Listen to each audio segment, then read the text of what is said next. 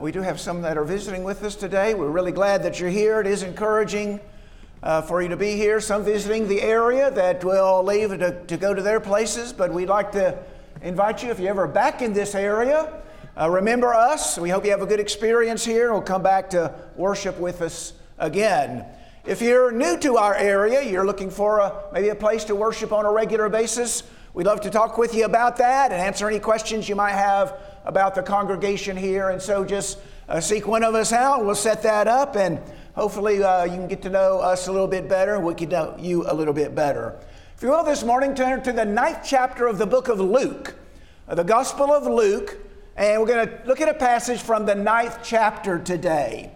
If you've ever written a story or told a story, or you've preached a sermon or, or told a joke, uh, you might know about the rule of three, something called a little uh, device that's called the rule of three. Uh, it's the idea that if you have three characters in a story, or you have three points in a story, somehow that resonates with the listener. We're, we're familiar with this, whether we've heard it called the rule of three or not. An Alabama fan, an Auburn fan, and an LSU fan walked into a coffee shop. Okay, that's the rule of three. Jesus uses the rule of three. Uh, not all the time, he's uh, not enslaved to it, of course, but, but it's very common for Jesus to note three things in making a point. And so he wants to make a point that there is joy in heaven over one sinner that repents. And so he tells a story about a lost sheep that's found, and a lost coin that's found, and then a lost son that's found. There, there's the rule of three. Or he wants to tell a story about how we ought to be using our abilities in the kingdom of God. And so he tells a story about an estate owner who has servants, and he gives to one servant 10 talents, he gives to another servant two talents, and he gives to another servant one talent. And then we have the rule of three again. Or he wants to tell a story about how the Word of God is often rejected when it's sown into the hearts of men, but sometimes and less often, it's uh, less frequently, it's, it's accepted. You see, there are three types of unproductive soil. There's the wayside soil that's packed down and the seed just lay on the top and the birds come and eat it. And then there's the rocky soil and the thorny soil. And so we see the rule of three again. It's just a device that's used by writers and speakers that somehow, and I don't know why, but it sort of resonates with us. We kind of relate to that. Well, in the passage we're going to look at today, three men encounter Jesus. Three men meet Jesus. And we'll try to learn really some valuable lessons from this particular passage. Luke chapter 9, beginning in verse 57, says, As they were going along the road, someone said to him, I'll follow you wherever you go. And Jesus said to him, The foxes have holes and the birds of the air have nests, but the Son of Man has nowhere to lay his head. And he said to another, Follow me.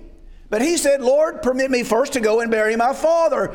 But he said to him, Allow the dead to bury their own dead, but as for you, go and proclaim everywhere the kingdom of God. And another also said, I'll follow you, Lord, but first permit me to say goodbye to those at home.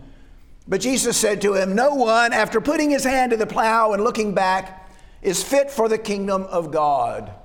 And so we're going to work our way through each of these encounters, these three men meeting Jesus, and then we're going to draw out some applications and some observations. And so let's look at this first man who encounters Jesus he offers to follow Jesus. He says, I will follow you wherever you go. Now, that's in keeping with our, our series of lectures that we're preaching through the, through the year, following the Lamb wherever he goes. Well, that's what this man offers to do. I'll follow you wherever you go, I'll, I'll follow you. Seems like a, a praiseworthy and noble offer, doesn't it? But, but Jesus doesn't he doesn't encourage him, he seems to discourage him. Jesus doesn't say, That's great. I'm looking for people just like you. Come on and be a part of me and, and let's go. Let's, let's do the work. That's not what Jesus says. He seems to warn him and, and not intentionally discouraging him, but just giving him the facts about what is going to cost him to be a disciple. He says in verse 58 The foxes have holes and the birds of the air have nests, but the Son of Man has nowhere to lay his head. And he's sort of challenging this offer, isn't he? I'll follow you wherever you go. Okay, let me tell you where I'm going to go, you know. Let me tell you what it's going to be like if you follow me wherever I go. Now, you know the birds, they have nests, you know the foxes, they have their dens. But if you follow me, you're not going to have a home.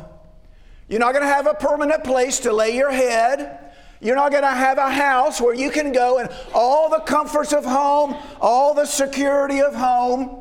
That, that's just that's not going to be that's not going to be yours. We're going to go from place to place, and we might set up uh, sort of the base of operations in a particular place for a while, but it's not going to be long before we leave there. We go somewhere else, and then and then we go somewhere else. And so this idea of owning a home and having a permanent home, that, that's just not going to be there if you're a disciple of mine. Jesus doesn't have a permanent home. He doesn't own a house. He doesn't have the comforts of home and the security of, of a home. It's not because he couldn't afford a home, it's because of the work and the nature of the work that he came to do. In Mark chapter 1, Jesus is up early one morning and he, he goes out to pray. Uh, the, he gets up before his disciples. They're looking for him. They can't find him. And finally, they, they, they, they find him. In verse 37, Peter says, Everyone is looking for you. And Jesus says, Let's go somewhere else to the towns nearby so that I may preach there also. That's what I came for. And, so everybody's looking for you. And Jesus says, We've, we've got other places to go. We've been here long enough for now. Let's go somewhere else. That's what I came to do. To go from place to place, preaching and teaching the kingdom of God. And so in the life of Christ, we find him in lots of different places. He's in Jerusalem, in Galilee, Decapolis, Tyre, Sidon area. We find him there. We find him in Caesarea Philippi, in Samaria, in Cana, Capernaum, Bethany, Bethany. We find him lots of different places as he goes on from place to place. And so he tells this man, if you follow me, you're going to live, we would call it an itinerant life from place to place with no permanent home. Are you really willing to follow me wherever you go? Now, that's, that's, that's sort of the, the offer you've made. But are you really, really willing to do that? Now, some were. Some were willing to do that. Remember when the rich young ruler comes to Jesus in Matthew chapter 19 and he has this conversation with Jesus. Jesus ultimately tells him, Sell what you've got, give it to the poor, and come follow me. And that man went away sorrowful because he had great possessions. Jesus goes on to explain to the, the apostles how difficult it is for a rich man to enter the kingdom of heaven. In the course of all that, Peter says, We've left everything to follow you. What about we've left everything?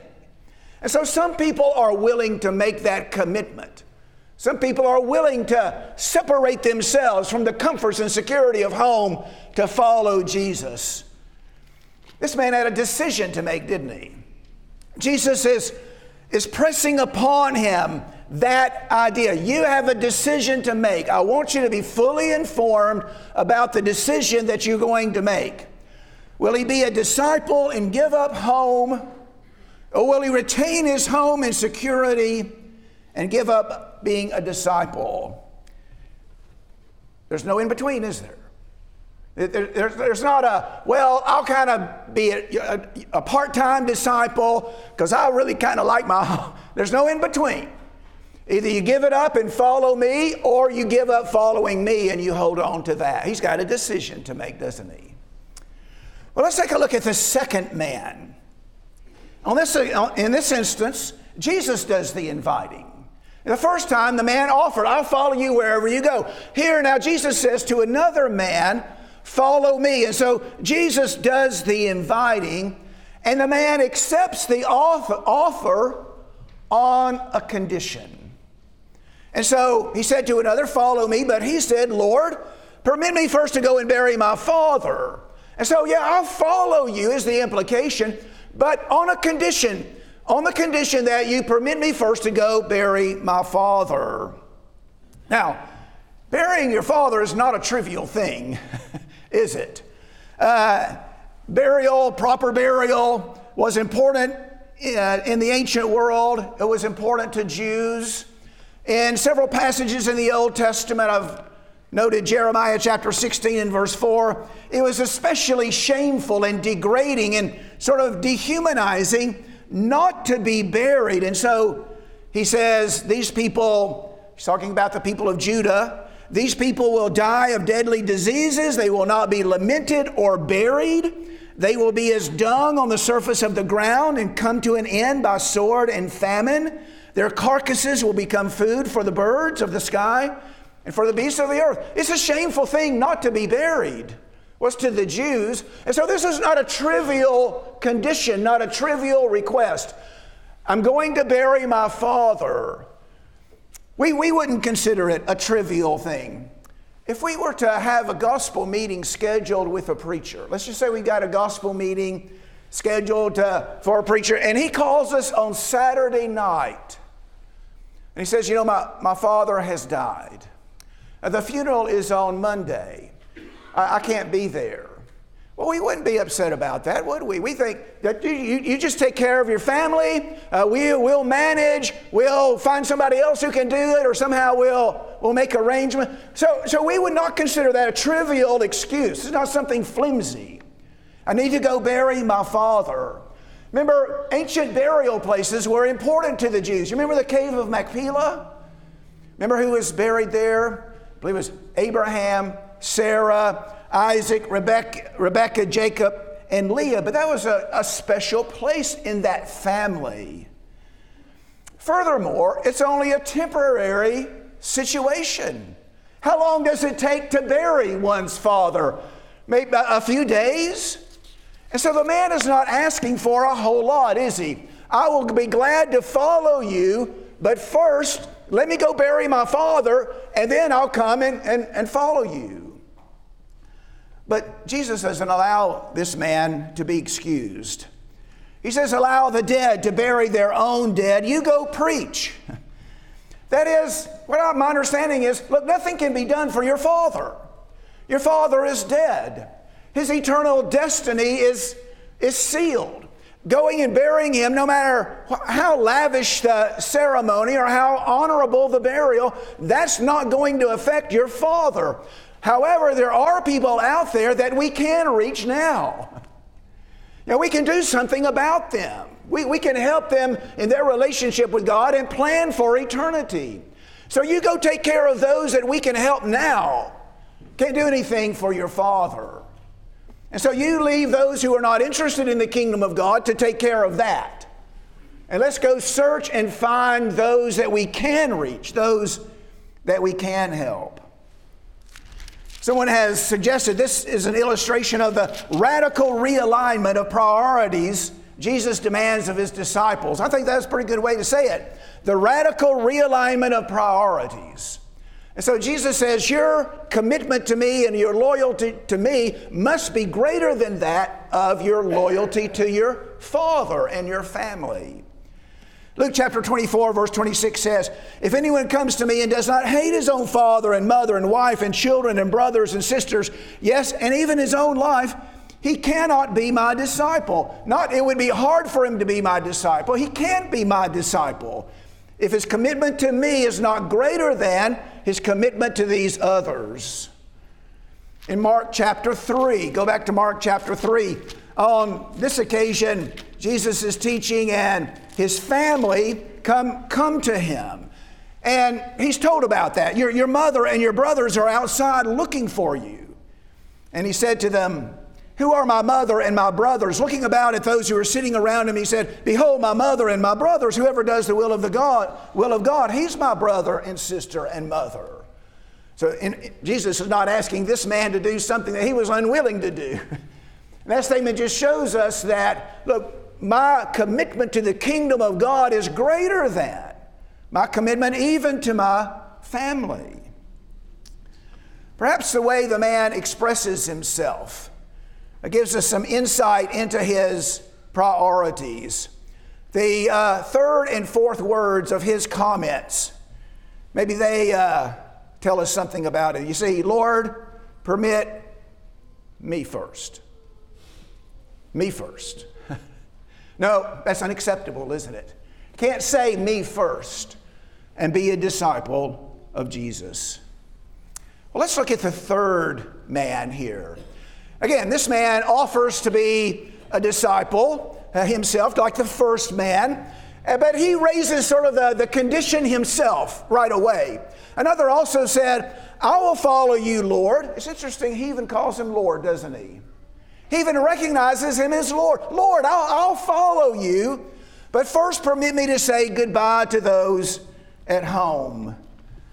And so I will follow you, but on the condition that I can first say goodbye to my family at home. Well, again, that's, that's, that's not an unreasonable thing to ask. In fact, we might think it unloving or irresponsible not to do that. You mean you want me to just go and not tell, not tell my family that I'm not coming home tonight or not tell my family what my future plans are? It, it, so, so it's, not, it's not an unreasonable thing to ask. If you go back into 1 Kings chapter 19, Elijah finds Elisha. Elisha is going to work with Elijah. In verse 20, uh, he says to Elijah, Please let me kiss my father and my mother, then I will follow you. And Elijah said to him, Go back again, for what, I've, what have I done to you? So he returned from following Elijah, took a pair of oxen, sacrificed them, and boiled their flesh with the implements of the oxen, and gave it to the people, and they ate. Then he arose and followed Elijah and ministered to him. And so you got Elisha saying, First, let me go say goodbye to my family. Okay, go ahead. And so he goes and then he follows. So it's not unreasonable for this man to ask, Can I say goodbye to my family? But again, Jesus doesn't allow it. Maybe the way he expresses himself gives us some insight into his priorities. But first, permit me. And of course, that's unacceptable, isn't it? He's challenging, in a sense, he's challenging whether Jesus is really his Lord or not. Now, you've called me Lord. Let me put that to the test. You've addressed me as Lord. Am I really your Lord? Or do you have a commitment that comes first before your commitment to me? So, if Jesus is Lord, we're committed to him above all else. And so he's sort of challenging that idea. Well, what's this business about putting, one, putting one's hand to the plow and looking back? Well, I'm not a plowman. I've never plowed in, in my life. Not the, not the kind of plowing that he's talking about. Uh, and, but, but the idea is that you know, you get, you, you're trying to prepare your field for planting. And so you've got an animal and he's pulling the plow and you're turning, turning the ground with the plow. And, and you have to, you pick a point in the, in, ahead and up ahead. And so you've got your eye on that and you're, you're trying to pro, plow a straight line. But if you look back, where are you going to get off line? And your row is, is not going to be straight. So that's the idea. It, it, if you're going to follow me, we're looking ahead. We're not going to look back. We're not going to look at back at family. We're not going to look back at the world. Do you remember anybody else that looked back? in the Old Testament in the Bible? Lot's wife. You remember that? Genesis chapter 19. She looked back longingly, I think, what she is leaving behind in Sodom. She was turned into a pillar of salt. We're not looking back. We're putting our eye ahead on the work that's ahead of us, and we're going to do that work, and otherwise, we're going to get offline. We're going to get off track, and things are not going to work out well. Of course, some are willing to do this. I thought about Mark chapter 1 when Jesus calls uh, Peter and Andrew and James and John, especially James and John. This is uh, in verses 19 and 20. Going a little farther, saw James the son of Zebedee and John his brother, who also in the boat mending the nets. Immediately he called to them. They left their father Zebedee in the boat with a hired servant and went away and followed him. Follow me? Okay. They, they leave their family behind. and so, and they follow Jesus. In chapter 2, Mark chapter 2, verse 13, we find uh, same thing happening in the case of Matthew or Levi, who's a tax collector. Jesus says, Follow me, got up and followed him. So this man has a decision to make, doesn't he? He has a decision to make. Is he going to follow Jesus first, or is he going to take care of what he thinks are his responsibilities to his family first? He has a, a decision to make. Well, let me make a few observations and applications here toward the end. Now, the story is told as an actual event. This isn't a parable. Seems to be an actual event. Verse 57 as they were going along the road, someone said to him, I'll follow you wherever you go. How, how does the story end? How, how, does this end? What do the three men do? Uh, do they go away sorrowful like the rich young ruler? It doesn't say that. Do they say, well, you know, you know, you're right. I'm, I'm going to follow you. I, will I'll get in touch with my family later or something like that. We, we really don't know, do we? At least we're not told. And that sort of open endedness kind of piques our interest and it raises certain questions in our minds like, what did they do? What did these men do? And that may lead us to the question well, what should they have done? Well, what should they have done on this, in this situation? Which leads us to the question well, what should I do? and the question, well, what am I doing? Am I fulfilling my commitment to Christ first? Am I putting it ahead of all other things? Or are there other things that I want to do first? You see, I'm willing to be a disciple, but I kind of want to be a part time disciple and follow Christ first, uh, follow Christ. But there are some other things that I, I kind of need to take care of. I'm not saying those other things are trivial. These, these things with these men weren't, weren't trivial. We have a decision to make, don't we? Just like they did. So, one point of the passage is to show the reader the kind of commitment Jesus requires of his disciples commitment to Christ above all things above things of this world, above home and possessions, the most or the closest and most important relationships. That's what Jesus teaches here. And so you have duty to your family. You, you have your home and security and things like that. You have to bury your father. Look, my commit, commitment to me comes ahead of all of those things. In Luke chapter 9 and verse 23, Jesus says, If anyone wishes to come after me, he must deny himself, deny himself. Deny himself, take up his cross, and follow me. Whoever wishes to save his life will lose it. Whoever loses his life for my sake, he is the one who will save it. And if you go a few more pages, Luke chapter 14, you see similar teaching in verse 25. The large crowds were going along with him, and he turned and said to him, If anyone comes to me and doesn't hate his own father and mother and wife and children and brothers and sisters, yes, in his own life also, he cannot be my disciple. Whoever doesn't carry his own cross and come after me cannot be my disciple. In verse 33, so then none of you can be my disciple who does not give up all his possessions. The rich young ruler learned the lesson. Luke chapter 18 tells Luke's account of the uh, the encounter Jesus has with the rich young ruler. Remember what Jesus says to him? You lack how many things? How many things did he lack? One. You, you lack one thing. Go sell what you've got. You, the, the one thing that comes between you being a faithful disciple and me, that one thing, you've got to do something about that. Got to sell that, got to get that out of your life and come follow me. And so a partial commitment just, just won't do. As we noted uh, with the apostles earlier, they were willing to say, because they had done it, we've left everything to follow you. Now, Jesus wants people to know this before they commit to being a disciple. And so he tells these people here in Luke chapter 9 all these things before you know, they, they commit to being a disciple. They, they make the offer, But Jesus wants them to know this is the price that you're going to have to pay. Reminded me of Ecclesiastes chapter 5 and verse 4. When you make a vow to God, do not be late in paying it, for he takes no delights in fools. Pay what you vow. It's better that you should not vow than that you should vow and not pay. And so it's foolish to say, I'm a disciple of Christ. He is the Lord, the Lord of my life, if we're not willing to carry through on the vow.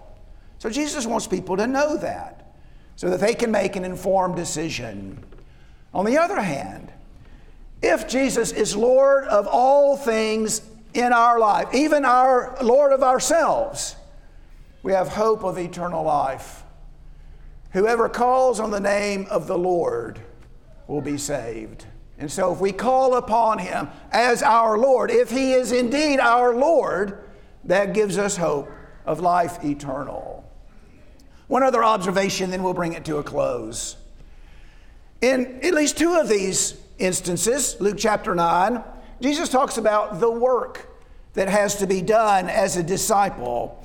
And so he tells the second man, Go and proclaim everywhere the kingdom of God. So let the dead bury the dead. But as for you, go and proclaim everywhere. Now you got we got work to do. If you're going to be a disciple of mine, there's work to do. And then in verse 62, he implies it as well. No one, after putting his hand to the plow and looking back, is fit for the kingdom of God. Now, that's, that's hard work, putting your hand to the plow. And so, if you're going to be my disciple, there's plowing to do. You know, there's, there's hard work that has to be done. And I expect once you start it, I, I, I expect you to see it all the way through. Being a disciple involves more than just a mental exercise. There's some sort of confession or acknowledgement that Jesus is the Lord or that He is the Son of God or some sort of affirmation that I'm His disciple. No, it involves doing the work of the King and doing the work of the kingdom. It involves putting our hands to the plow. Consider these situations and what Jesus might say as, by way of answer. You know, I would assemble to worship the Lord but first, I've got some things to take care of around the house. Or, you know, I would assemble for worship, but, you know, first we have a ball game to go to. Or I would assemble, but, you know, we're going on vacation. what do you think Jesus would say in light of our, our study today? Well, what did Jesus say about, about that? Or, you know, I would make a generous contribution to the Lord's work, but first, you know, I've got to pay my streaming services bill. or, or first, you know, we're saving up for, for a vacation later on. What, what would Jesus say about that in light of what we've said? I would do this, but first, I've got some other things. Or, you know, I would try to teach my neighbor the gospel, but first, I think I need to learn a little bit more. or, but first, I'm going to wait for a better opportunity. What, what, what would Jesus say about that?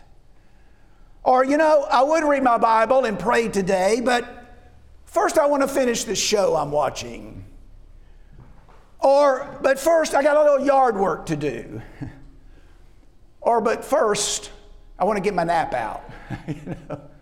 What would Jesus say to all of that? Other situations might be described as well. The point is, that being a disciple places a responsibility on us of proclaiming the kingdom of God and doing the work of the kingdom. No excuses. right? Isn't that the point of the parable? Or it's not a parable point of this account? Being a disciple puts responsibility upon us to proclaim the kingdom and do the work of the king. No excuses. So, we have a decision to make, don't we? We have a decision to make. You know, sometimes in life, uh, it, it really doesn't help to take complicated situations and try to apply simplistic solutions. That, that really doesn't, it's not very effective. But, but there are times when it all boils down to a simple thing. And, and that's, that's this situation. Am I a disciple of Jesus or not? Am I going to follow the Lord? Is He actually my Lord or not?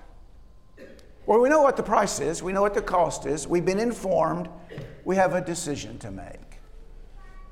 And so we, as Jesus did, invite you to follow him and making that decision. The promise is eternal life. Let's pray together. Our Father in heaven, we're thankful for the day, the Lord's day. We're thankful for the opportunity to come together and to worship you. You're worthy of our worship, Father, and we pray that the things that we've done today have been pleasing to you. We're thankful that your Son, Jesus Christ, has come into the world, that He's uh, proclaimed your kingdom, that He's made it possible for us to be citizens within that kingdom. Father, we pray that we will commit ourselves to Him, that we will follow Him because He's worthy of our devotion. He's worthy of our allegiance. He's worthy of our loyalty. And we pray, Father, that we will be faithful to Him and loyal to Him and committed to Him above all else in our lives. Not that other things don't have importance, but He is the most important. And we pray that we will be faithful to Him in everything we do. Help us to make that decision today, Father, and each day of our lives going forward.